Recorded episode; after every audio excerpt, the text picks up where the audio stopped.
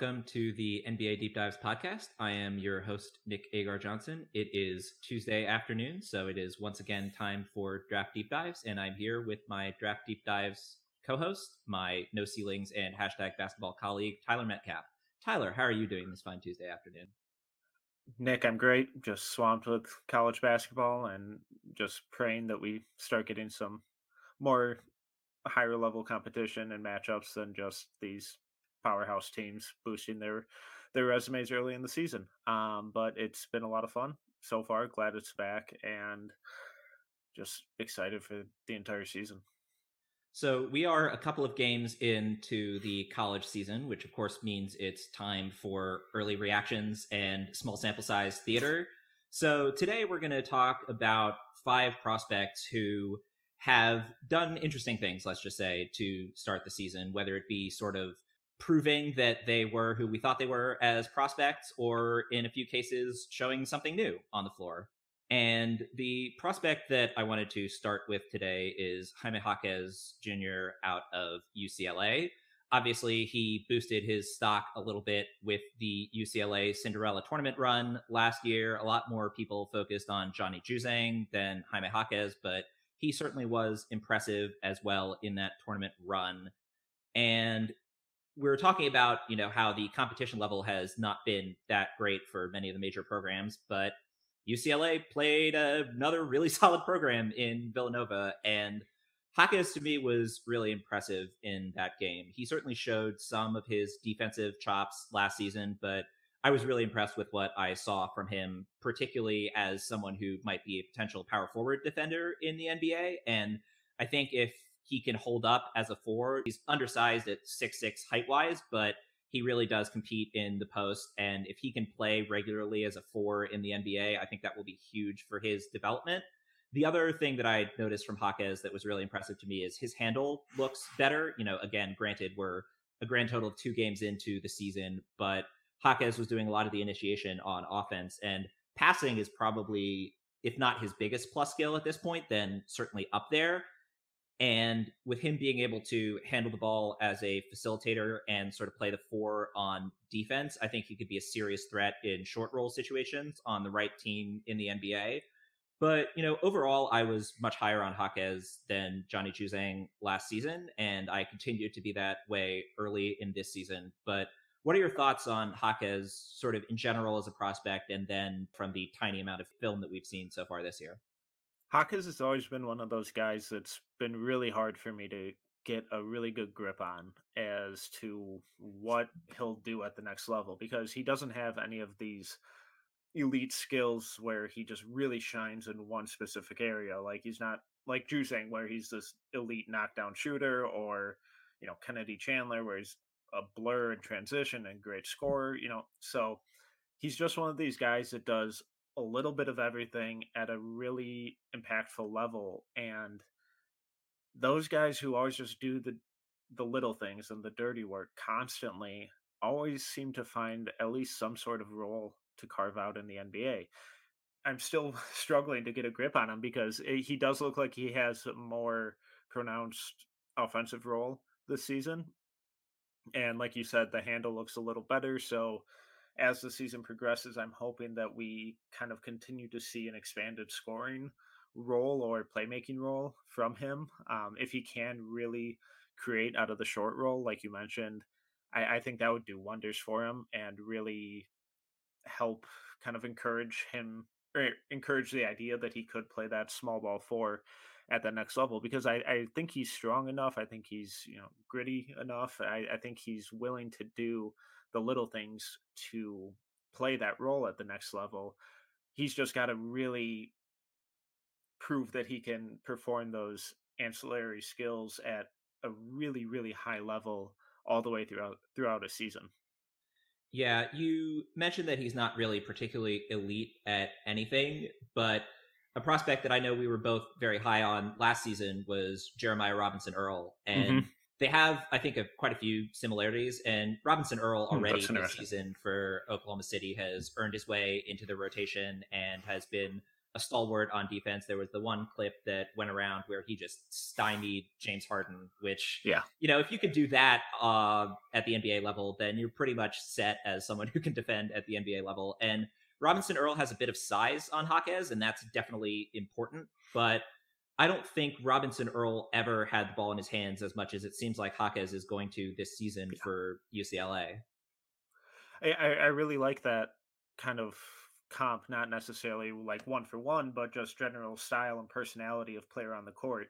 And I that that that actually will probably help me a lot going forward viewing Jaquez as just kind of like as more of like the wing or guard version of Robinson Earl uh, because they the way they both play is really high cerebral understanding of the game and what they need to do to help their team win not necessarily what they need to do to put up the biggest numbers or show out the most but on each on a possession to possession basis what is the right play? What is the right rotation? Where does the ball need to go? Where will it go three passes from now and how can i make sure that i'm in the right spot to either keep it moving or to intercept it and disrupt it.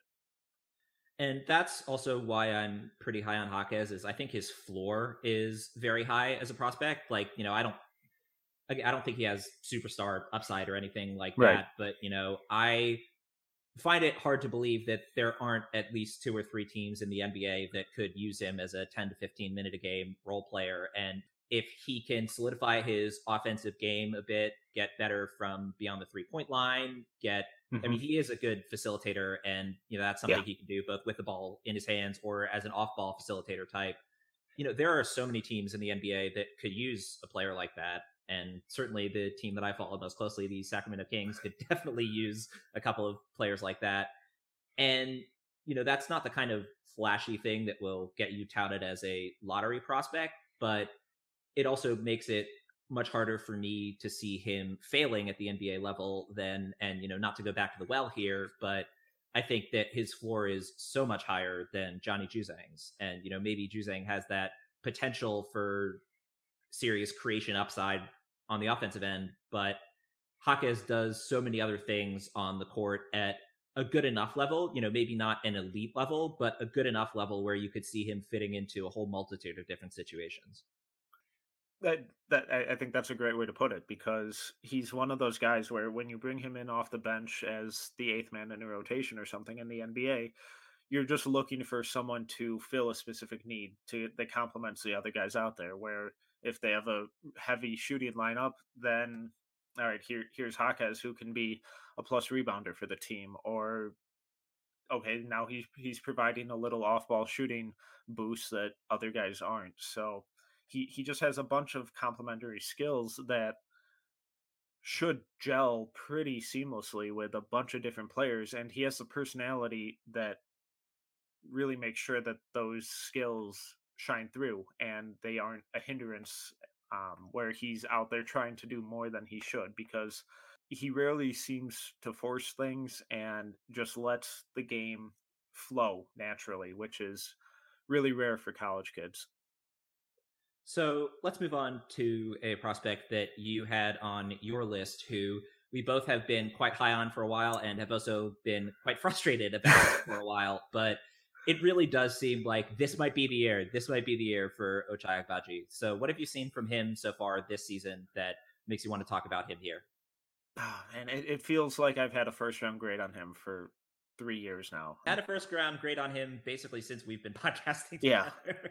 Yeah, and eh, I swear, if he doesn't find a, if he finds a way to avoid the draft again, I'm I'm gonna lose it. But his start has been so impressive, and I I don't think it's a complete deviation from the player he's been in the past. It's it's another step in his developmental curve where he's not forcing things as much. He's letting the game kind of come to him and taking what he's given and really picking his spots more last season Kansas didn't really have a point guard, and Agbaji had to do a lot of the initiation stuff, and there was a lot of boomer bust with that. But I think that's really helped his game this year because we're seeing him do a lot more of that on ball initiation stuff, but he doesn't have to force it. He can just make that extra pass back to the point guard, let them reset the offense, and he runs off a back screen for a lob. So it's more of a complementary skill and role than him having to be that primary initiator and that that outside shot just keeps looking more reliable the team defense is has always been good. I'm just really excited that he's really piecing it all together and it it seems sustainable and it doesn't it's not a that deviation or that this unexpected jump in style of play and you know him having gotten a lot more experience in previous seasons as a initiator you know sort of running the point when kansas didn't really have a point guard that's mm-hmm. something that we've seen guys at the nba level take serious leaps in their game because you know the two examples that are easiest for me to pull right now are devin booker and zach LaVine, where mm-hmm. the first few seasons where they had the ball in their hands a lot and were asked to create for others a lot uh, there were problems. Let's just put it that way. You know, not not exactly yeah. perfect for either of them early on, but having gotten that experience made them so much better as secondary guys, or you know, guys who when the ball is swung to them, they're not just like, okay, I'm gonna force my way into a mid range pull up, or I'm gonna you know desperately try and drive to the rim and ignore the four guys screaming for the ball behind me. Right? It's like them getting that experience with the ball in their hands, even if that's not the primary role that they're going to play at the next level, and you know, LaVine to some extent has kind of just been incorporating that into his game more yeah. regularly as the years go on anyway. But just getting that experience as a primary guy in a situation where you can afford to screw up, whether that be at Kansas without a point guard or on the Timberwolves in the middle of difficult seasons or on the Suns in the middle of difficult seasons, even if it doesn't exactly look all that pretty the first few times they're trying it, it's really helpful, I think, to their development down the line. And in in the NBA, I I would be sh- stunned if Agbaji ever has a primary initiation ro- or creation role. Um, but it's a better indicator of what his game will look like in transition and how he attacks closeouts or late in the shot clock. Can this guy just go out and create a 15 foot jumper? So I, I think just that skill and that trend in the right direction is so encouraging. And it, he's just done this season over season where he's just gotten better in every area that he really needs to. I don't think he's ever going to be this lethal outside shooter, but I I don't hate it when he takes a shot like I did his freshman year where he was just pure energy and athleticism. It's legitimate improvement across the board. The the game has just slowed down for him and he has a really impressive understanding of how to play now. And, you know, I think part of it is well is that I don't know, I mean, he is older than all the most of the competition around him at this point and, mm-hmm. you know, him being a 22 year old as opposed to him being a 18, 19 year old is something as well. And I don't know, that's difficult to evaluate because sometimes prospects just grow naturally on a development curve when they get older and sometimes it's leaps and bounds sometimes it stops and starts but really the thing with Agbaji is going to be continuing to be consistent because you know he's had a couple of really strong games to start the season and I think the biggest question for him is what will it look like by game 15 game 20 will he continue to look like he's made the kind of jump that he has so far in the early season or will he sort of revert to the inconsistent ways of his past? What encourages me the most about him staying consistent is the infusion of a point guard. As long as Remy Martin, who's who he looked like a completely different player in their first game and so far this season than he did his entire career because he's always been this shot chucker. But if he's actually committed to being that playmaker and offensive initiator like he was in their first game in the Champions Classic, I, I think Baji has a great opportunity and a lot of likelihood to continue that wing scoring role, especially once Jalen Wilson re-enters after his suspension. It'll just be another threat and scoring a versatile scoring threat that defenses will have to worry about. So that will just open up even more both playmaking and scoring opportunities for Baji because so far he's proven that he has a really good understanding of how to beat whatever the defense is throwing at him. So one, once they get that full arsenal back, I, I think Kansas is going to be really scary. as the season goes on, and a big reason is Agbaji's development. So let's move on to prospect number three that we're going to discuss today. Daimion Collins out of Kentucky. And my God, what an athlete this guy is. And, you know, that's the first thing that pops off the page with him. There was a moment last week when I sent a message to the No Ceilings group chat, and, you know, not to throw the DMs on a podcast, but my DMs on a podcast. Basically, me being incredibly impressed with his ridiculous alley oops. And a few seconds after I sent that message, I flipped back to the Kings game and looked down at my phone during the commercial break and noticed that literally the play after I flipped the channel was the viral Daimion Collins dunk. And, you know, I was just ridiculously impressed with his athleticism before that play. And, you know, after that, it's hard not to be even more impressed. But I think the key with Collins is that he's looked a lot better in defensive rotations than I thought he would be. He's not just this ridiculous athlete. He has this level of awareness on the defensive end that I think is really promising. And if he can be a defensive stopper and just throw down tons of dunks on offense, like that alone, I think will make him a valuable NBA contributor. And if he can expand his offensive game a bit further, you know, that'd be great. But as it is, he seems to profile pretty easily as an incredibly high energy, high athleticism, defense first guy who you get him near the rim and it's it's over for whoever's trying to guard him. He, he's such a a weird or he has such a weird body type because he he's so lanky and when when he leaps off the ground I he, you're not sure if he's ever going to actually come down but uh, he has this weird upright running style that makes it look like he's not that athletic and then again you see him jump and it's like oh, dear lord. Um I, I think the it'll be interesting to see as they get into more sec play how he does against defending more on the perimeter. I, i'm a little worried about his that upright defensive stance but even early in the season when he's gotten beat on the perimeter he has the explosiveness to recover and at, at very least disrupt shots and more more often than not swat him away. So I, I would rather have him be a little fundamentally inept at this point given his athleticism because you obviously can't teach that athleticism but you can encourage and teach a guy how to get in a stance and improve in that sense uh offensively it's pretty much just kind of lob and transition dunk finishes at this point but oof, God, they're fun. Um, yeah, I um was about to say I'm fine with that. yeah, exactly. And I he he tried a three in the game I just watched earlier today, and it didn't look good. But in the NBA, if if he can play with like a stretch five and be that energy vertical spacing four, and the small ball five, I, I think that's really promising. And the what you mentioned about his defensive awareness I, I think is really important because if he continues to show that he can be this devastating weak side shot blocker, that'll do wonders for his uh, pro outlook.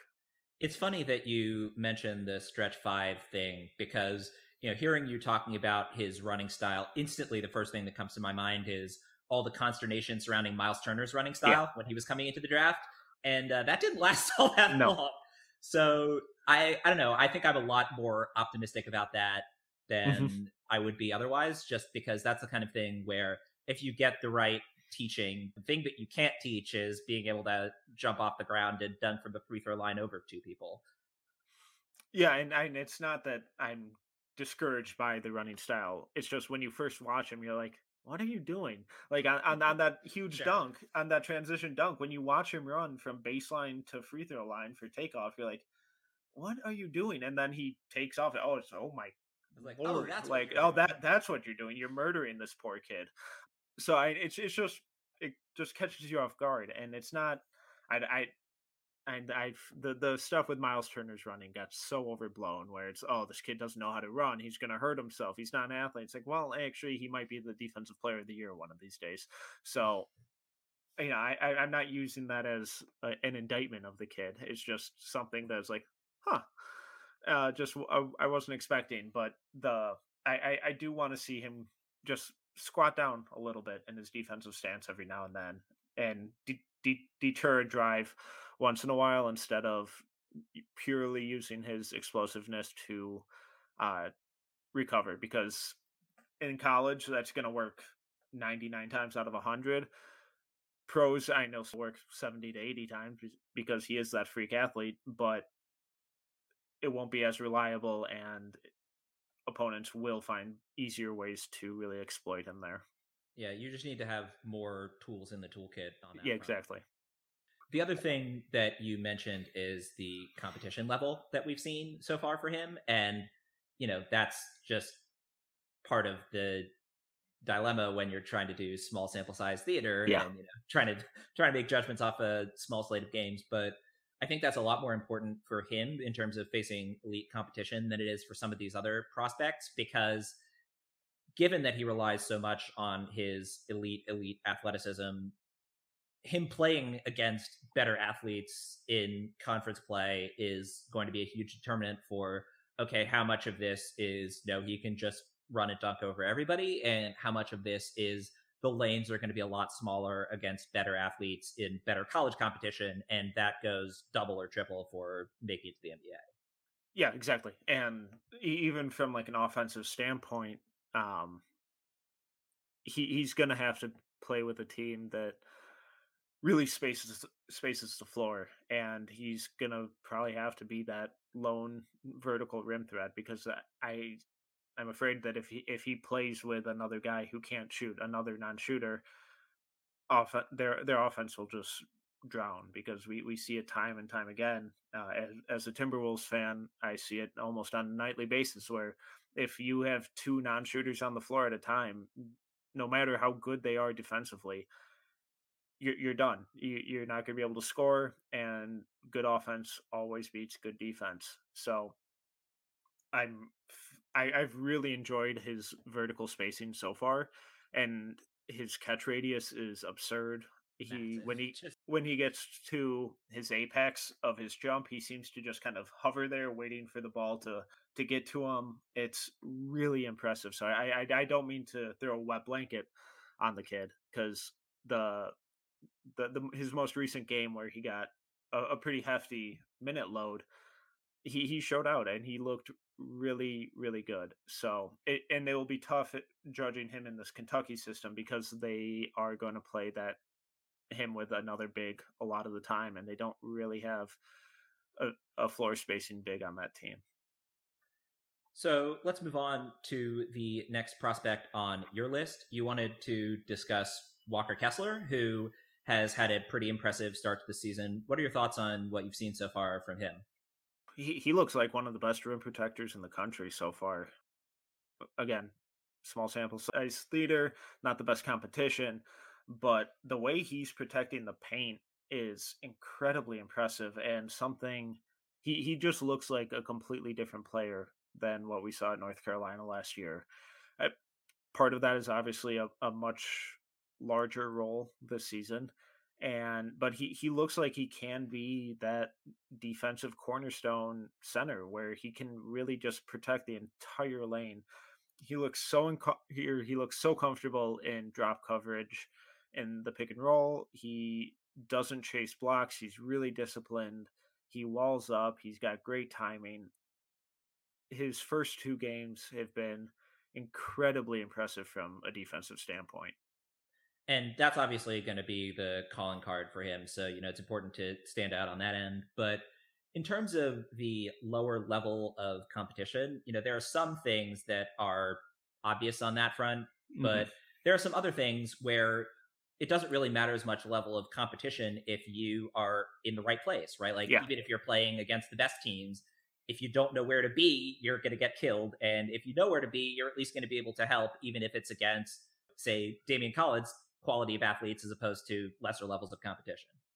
So the, the the way he moves and defends and plays that drop coverage in the pick and roll, it it just reminds me a lot of Jarrett Allen, and he's just so comfortable with keeping guys within arm's reach and knowing exactly when to recover to his man once his teammate is recovering to the ball or staying on the ball a little longer and disrupting the pass. It's just so natural to him and something I, I just really wasn't expecting from him. If he can really keep that up and then also display a little more scoring prowess on offense, I it wouldn't shock me if he ends up being a top 25 pick. And you mentioned Jarrett Allen, and I watched a lot of Jarrett Allen during yeah. his rookie season in Brooklyn. And the thing about him then is that even then, he was very much someone who didn't care about chasing stats, who cared about being in the right place at the right time, who was absolutely more than willing to get dunked on. As long as he was contesting, he cared a lot more about that than getting dunked on. Right. And the other thing with Allen is that he improved so dramatically as an offensive player during his first couple of years in the NBA. You know, he went from someone who was basically going to turn the ball over pretty much every time it went to him unless he had a wide open dunk to someone who wasn't exactly Nikola Jokic, but could make solid reads out of the post, could make passes on the short roll if he needed to. And he didn't really ever develop much of a jumper. He's starting to get there a little bit in his mm-hmm. Cleveland tenure, but he didn't really have that during his time in Brooklyn. But the most important thing for him was just developing on the offensive end as someone who could help other people out, you know, instead of just being a black hole whenever he got the ball near the rim.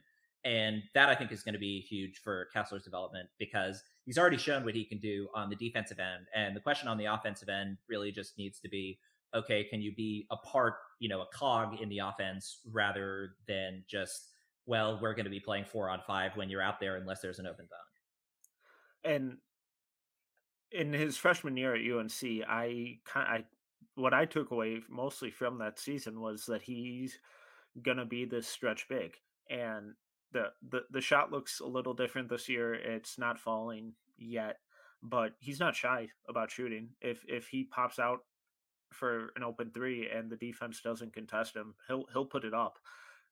Yeah. So and that's I different from Jarrett Allen. There's just yeah. willingness above all else. Right, and and just a defender knowing that his guy is going to take that shot or is a threat to take that shot, it makes him go out just all, a little bit farther, which opens up a lane for cutters or you know makes it makes dribble handoffs a little more complicated to defend. So I, I think the shot will eventually get there, not to Karl Anthony Towns levels, obviously, but to you know better than Jarrett Allen levels. So well, I think once he really starts showing off that that jumper, um, hopefully, hopefully once he starts showing off that jumper, I, I wouldn't shock me if if he just starts skyrocketing up a bunch of draft boards. Well, somebody who's been skyrocketing up a lot of draft boards, but certainly not up mine because I was smart enough to have him as my preseason pick for best prospect in the Big Ten. The final player that we're going to discuss today, Jaden Ivey, who his last game against Indiana State did pretty much everything you might want him to. He had 27 points, eight rebounds, four assists, knocked down a couple of threes. The shot looked better than it did his freshman year, which coming into the season, my thought on that was given how good of a shooter he was in high school, it seemed like that freshman year was more of an aberration than him being a 26% three point shooter. And, you know, he's not knocking down 50% of his threes this year, but he certainly looks like he's better than a 26% shooter, which that was my thing coming into the season. And if he can continue to shoot in the 30s, even if it's in the mid 30s, then he might end up being the best point guard prospect in his class. And it's hard for me not to think that he is at least in the top two or three on that front.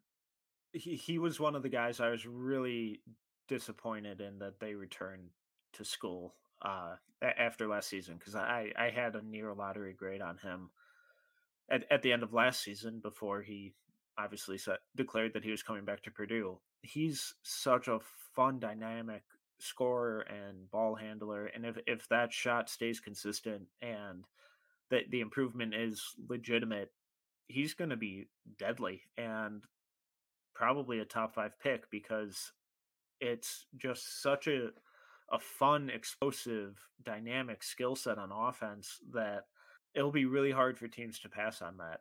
And so my my thing my big concern with Ivey is can he run an offense? So do you view him more as a combo scoring shooting guard or do you think he has the actual playmaking chops to legitimately run an offense full time? this is the biggest cop out answer in the history of cop out answers. Boo. But yeah, I think his first two, three years in the league, he's going to be more of a combo type. But Yeah. I think if he goes down the Zach LaVine, Devin Booker road that I mentioned earlier of getting a lot of opportunities with the ball in his hands, I think he could develop into someone who, if not the sole primary playmaker on the offensive end, then at least someone who can split the creation opportunities with someone else, you know, again, depending on where he ends up. Like he I don't think he's going to fall anywhere near far enough to go to Golden State, but you know, if he were to play with say someone like Draymond who could be a creator as a non-point guard, that would work. And that's the highest possible example, just, you know, the most obvious one that I came up with off the top of my head, but I think there are a number of teams where if they have, say, a bigger player who's going to have the ball in their hands more, maybe Dallas falls apart and he ends up going Mhm. there. I could certainly see a team with Jason Kidd as the coach falling apart. And, you know, if he goes there and he's mostly off ball, you know, two guard type on offense, but guarding the one on the defensive end, I think that kind of situation could really work for him. I'm hopeful about his long term potential as a primary guy, but I'm not fully confident that that's where he's going to be, especially his first couple years in the league. That being said, I think he does enough that, especially given the relative lack of point guard depth in this class, I think if there's a team in the top five that says we really need a primary guy, Yeah. they might talk themselves into Ivey, and maybe that won't go the way I want it to. But you know, I think he does enough, especially when you talk about his defensive acumen. Shout out to colleague Tyler Rucker forcing a backcourt violation, Jaden Ivey forced backcourt violation in his game against yeah. but you know, given his defensive chops, his potential as a combo guard type, I think that him primarily as a two offensively and a one defensively his first couple years in the NBA, I think that's a very easy fit for him. And I think that there are a lot of teams that are terrible right now that could use someone like that. I, I I love that because that's uh, and that's mostly where I'm coming at it from too, and I, I think the the Zach LaVine approach, the the kind of Kevin Porter Jr. approach, where these Yeah. guys aren't really point guards, but long term, if they get fed a lot of those roles, it's just going to do wonders for their development. And I I just I, I think that's a really good point by you hopefully it, it turns out a little better than the Kevin Porter experiment is going in Houston because that team desperately needs a point guard. Um, and that that that's the It's not like they're paying a point guard forty three million dollars a year or anything either. Christ, what a What a oh my god, situation. yeah. But th- that's the challenge with that approach, where you take these dynamic scoring guards and ask them to be point guards, knowing that that's not going to be their long term role, or hoping that's not going to be their long term role.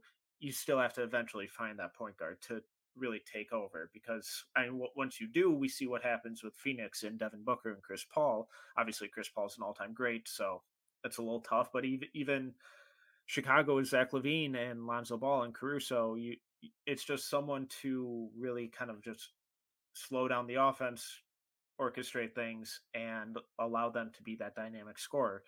If that point guard never comes, if they don't find the fit, if things go weird, it can be more more of a slog. Um, so I, I, I like that approach though because I, I do think he's going to get a ton of creation reps, obviously at Purdue this year. So maybe that will kind of help accelerate that process. But it, it'll be fascinating to see how NBA teams use him because I would I would be stunned at this point if he's not a top ten pick. All right. Anything else you want to talk about today before we wrap things up? I I, I don't think so. Um, I got a really fun Jabari Smith article over at No Ceilings coming this Friday. Um, just make sure that you go subscribe and follow everything we're doing at No Ceilings. Uh, it's been a lot of fun so far. the The reception and reaction over this first month has been awesome. Um, so yeah, just excited to keep it rolling all year. Yeah, definitely go check that piece when it drops on Friday, and definitely make sure to subscribe to the No Ceiling Substack if you have not already. He is Tyler Metcalf. You can find him on Twitter at T M E T C A L F 1 1. And you can also find his work on No Ceilings, hashtag basketball, and Canis. You can find me on Twitter at NBAJOHNSON. I have an article on No Ceilings coming out on Thursday about Kadary Richmond and his start so Can't far wait. for Seton Hall. It's going to be really fun. Starting to get into the film breakdown. Getting Yeah, it's excited about it. Really fun. So make sure to check that out in a couple of days when it drops. If you've been enjoying the podcast, please take the time to leave a rating and or a review if possible on whatever podcast player you might be using. And if you have any feedback, please reach out to me either via Twitter or email nickaj.nba at gmail.com. And as always, thanks so much for listening.